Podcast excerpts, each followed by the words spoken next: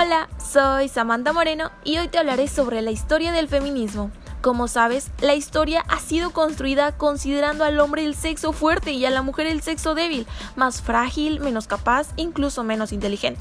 Y además, esa diferencia se ha hecho pasar como natural, algo que se da por naturaleza.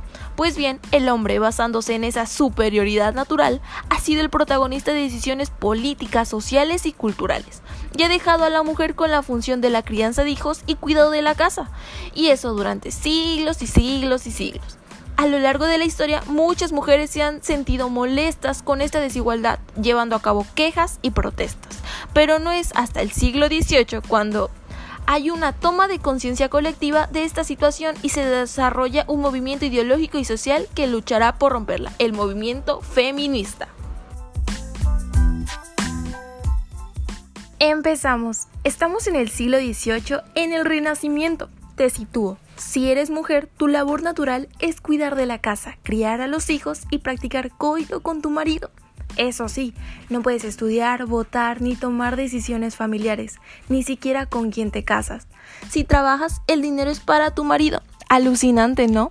Bueno, entonces surge la Ilustración, principalmente en Francia, un movimiento intelectual que defiende la igualdad social de las personas. Todos somos iguales, independientemente de la clase social. Como recordarás, eso lleva a la Revolución Francesa, que trae consigo la Declaración de los Derechos del Hombre y del Ciudadano. Pero, atención, porque en esa declaración hablan exclusivamente de los derechos del hombre sin incluir a la mujer. Las mujeres no entienden cómo habiendo un cambio político hacia la igualdad universal, ellas, la mitad de la población, son excluidas.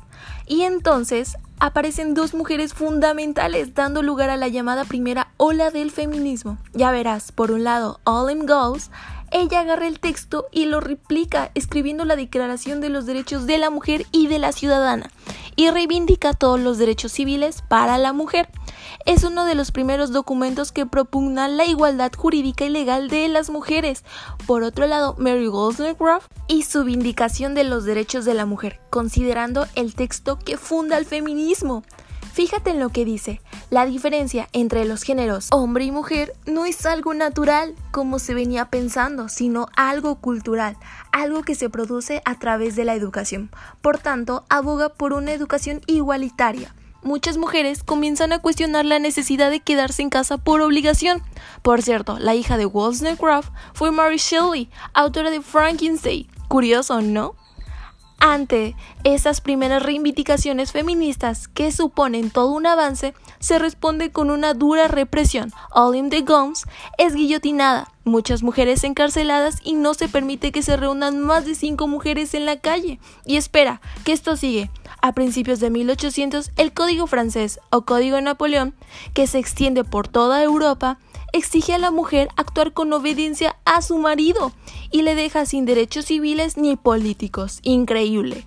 Ya ves, las cosas en lugar de mejorar se ponen peor para la mujer. Eso sí, a pesar de esta derrota, las cosas nunca volverán a ser lo mismo. Espera que te sigo contando porque llega la segunda ola del feminismo, el sufragismo. Y esta ola no es solo un movimiento solo intelectual, pasa a ser un movimiento de acción social, el movimiento sufragista. Surge en los dos países anglosajones y luego estos van influyendo en el resto de los países. Vamos por partes. En Estados Unidos las mujeres han luchado por la independencia de su país. Ahora se agrupan por la defensa de los derechos de los esclavos. Bueno, pues cuatro mujeres viajan a Londres, al Congreso antiesclavista. Pero, no te lo pierdas, no les dejan participar por el hecho de ser mujeres. Al final les dejan hacerlo tras una cortina. Indignadas toman conciencia de su desigualdad como mujeres y de vuelta al país, dos de ellas, Lucretia Mott y Elizabeth Cady Stanton, comienzan su lucha ahora ya a favor de los derechos de las mujeres. En 1848, en Secana Falls, frente a unas 300 personas, exponen la Declaración de Sentimientos reivindican recuperar todos los derechos civiles como la igualdad de educación, como sabes, el voto. Hacen especial hincapié en esto último porque piensan que, una vez pudiendo votar, los demás derechos vendrán solos. es el inicio del sufragismo norteamericano. Las mujeres comienzan a defender sus derechos en masa, con manifestaciones, panfletos. Pero no te creas que esto fue algo sencillo, porque durante años y años son humilladas y pisoteadas. Y tras casi medio siglo de lucha moderada, pasan a la acción y encima lo hacen fuertemente a través de huelgas de hambre, encadamientos, sabotajes a líderes políticos, incluso bombas e incendios. ¿Sabías que se les debe a ellas la invención de estos métodos de lucha? Y primera victoria. Poco a poco, a partir del final de la Primera Guerra Mundial, las mujeres empiezan a obtener voto por diferentes países del mundo. En Inglaterra lo consiguen en 1918. Eso sí, solo para mayores de 30 en Estados Unidos en 1920, aunque solo para las mujeres blancas, y en México hasta 1947. Y así le siguieron otros países. Pero espera un momento, el movimiento sufragista es principalmente un movimiento de burguesas blancas. Y el resto de mujeres, bueno, pues empiezan a aparecer mujeres feministas con otras realidades como Summer Road, una esclava negra que habla por primera vez de la doble exclusión por negra y por mujer. O Flora Tristan, mujer socialista que habla de las mujeres obreras y explica también la doble represión que sufre de clase y de género explica que la mujer es la proletaria del proletariado y es que precisamente ella puede considerarse la precursora del llamado feminismo socialista. Te cuento, el feminismo socialista cree que para la mujer se libere debe cambiar el sistema capitalista establecido. Esto es complejo, pero me interesa que sepas que se empiezan a distinguir dos ramas dentro del feminismo, una que busca la igualdad de derechos y otra que pretende cambiar todo el sistema establecido. Bueno, pues ahora llega un periodo donde el movimiento feminista se paraliza.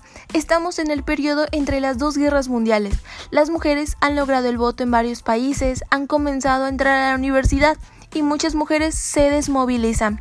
Justo entonces aparece alguien clave en el feminismo. Simone de Beauvoir, en Francia. En 1949 escribe El segundo sexo y vuelve a remover conciencias. Este libro es el estudio más complejo sobre la condición de la mujer. Con su famosa frase no se nace mujer, se llega a serlo. Nos dice que no es cierto que a las mujeres se les defina por su sexo biológico, sino por una serie de roles asociados al mismo, que tendrán que cumplir para ser consideradas precisamente mujeres. Y más cosas, habla de androcentrismo y explica que el hombre es la norma, la medida de todas las cosas y la mujer siempre es lo otro. De esta forma se impide que la mujer se asuma a sí misma como sujeto y hace que se identifique con lo que el hombre espera de ella. Después de todo eso comienza la tercera ola del feminismo. Los hombres han vuelto de la Segunda Guerra Mundial y la mujer está nuevamente en el lugar. Ahora tienen todas las comodidades para ser amas de casas felices, pero empieza a pasar algo. Miles de ellas se enferman, se deprimen, caen en alcohol, viven ansiosas. ¿Qué está pasando? Pues lo sabemos gracias a Betty Friend, una socióloga que escribe Mística de la Feminidad explica que estas mujeres viven insatisfechas en ese estilo de vida aparentemente maravilloso, ya que sienten que están priorizando el cuidado de otros a sus propios deseos. El libro es un bestseller. Muchas mujeres entienden lo que les pasa y comienzan a construir un estilo de vida nuevo, pero Betty no se queda ahí. También pasa la acción y organiza junto con otras mujeres No, el mayor movimiento de la mujer hasta entonces y que ha ido creciendo hasta la actualidad. ¿Qué buscan? Quieren mejorar el estilo de vida de las mujeres centrándose en temas del ámbito personal. Y ahí es cuando comienza el feminismo liberal.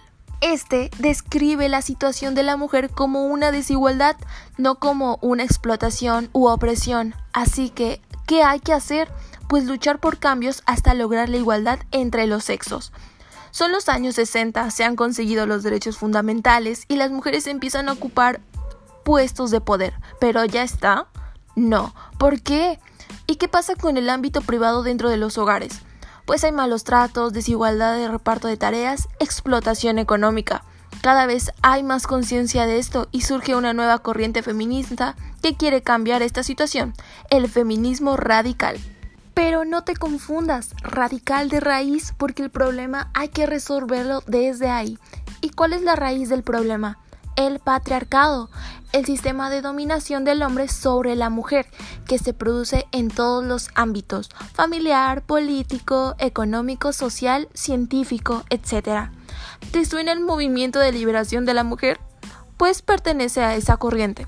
El feminismo radical consigue que las mujeres del siglo XX vayan cambiando el día a día de sus vidas hacia la liberación.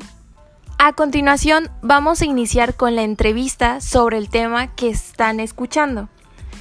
¿Qué piensas sobre el feminismo? Es una lucha social, más sin embargo, aún en el siglo XXI todavía no se logra hacer lo que se supone que debe ser la igualdad entre los dos sexos. ¿Por qué? Porque todavía existe el machismo y el patriarcado. Si el feminismo busca la igualdad, ¿crees que el hombre y la mujer son exactamente iguales? Que sí, tanto intelectual como eh, emocional, como todo lo que un ser humano debe tener. Los sexos no determinan quién es mejor o quién es peor. Deben ser con las mismas fuerzas para todo lo que pueda hacerse no hay diferencia entre ser mm, femenino o masculino. ¿Apoyas este movimiento? Se necesita conocer a fondo todo, de, dónde viene, de dónde surge y qué es lo que quiero, sobre todo eso. Lamentablemente, vuelvo a repetir, dentro de nuestra idiosincrasia como mexicanos, esa es la cultura que traemos, el machismo y el patriarcado, que muchos, muchos años van a pasar para que podamos tener la igualdad entre los seres humanos. Muchas gracias por eh, responderme estas pequeñas preguntas. Y para concluir, podemos decir que ser feminista es ser una persona que busca deshacer la discriminación con el género, desprendiéndose de los tabús sexuales que oprimen y reorganizan nuestra sociedad en el sentido de derribar los límites del desarrollo personal a causa del sexo. Actualmente el feminismo no proyecta géneros, tanto un hombre como una mujer puede ser feminista. Por tanto, ser feminista es ser una persona que cree en la igualdad de género y la asume en su vida, ejecutándola a partir de la praxis personal y profesional. En resumen, una persona feminista busca convivir en igualdad de derechos, oportunidades y condiciones. Y como te dije anteriormente, las dos grandes posturas feministas son las feministas liberales que buscan la igualdad de derechos de la mujer frente al hombre y las feministas radicales van más allá y quieren romper el sistema patriarcal en el que vivimos. Pero comienzan entre ambas posturas ciertas diferencias. Veamos, hasta ahora es como si el feminismo hablase siempre de un prototipo de mujer. Entonces, ¿qué pasa con las mujeres transexuales, las musulmanas, las africanas o las asiáticas?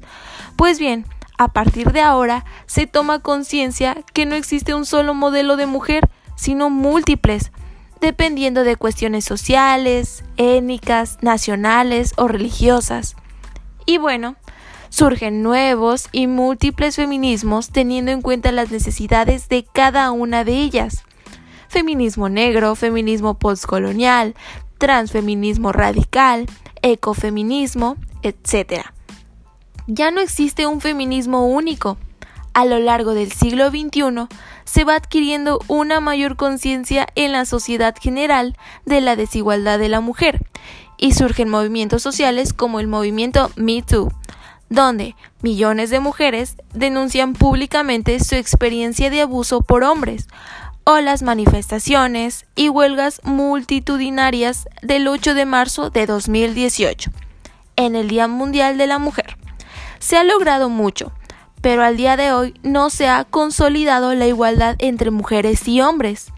Sigue habiendo violencia de género, las mujeres siguen cobrando menos por el mismo cargo laboral y los puestos relevantes en el mundo de la política, militar y económico siguen siendo mayoritariamente de hombres. Hemos llegado a la actualidad. Conocer y reconocer a otras mujeres también es tarea de la toma de conciencia feminista. Nuestras diversidades son un abanico de historias, de luchas que no podemos obviar, pero por sobre todas las cosas, hoy la conciencia feminista nos exige revisar nuestros privilegios, avanzar con paso firme, reivindicando nuestra historia y proyectando la sociedad feminista es sin duda crear, tener y aprender de la conciencia feminista. Te invito a que reflexiones y pongas tu granito de arena para hacer un cambio. Si todos apoyamos, lograremos algo.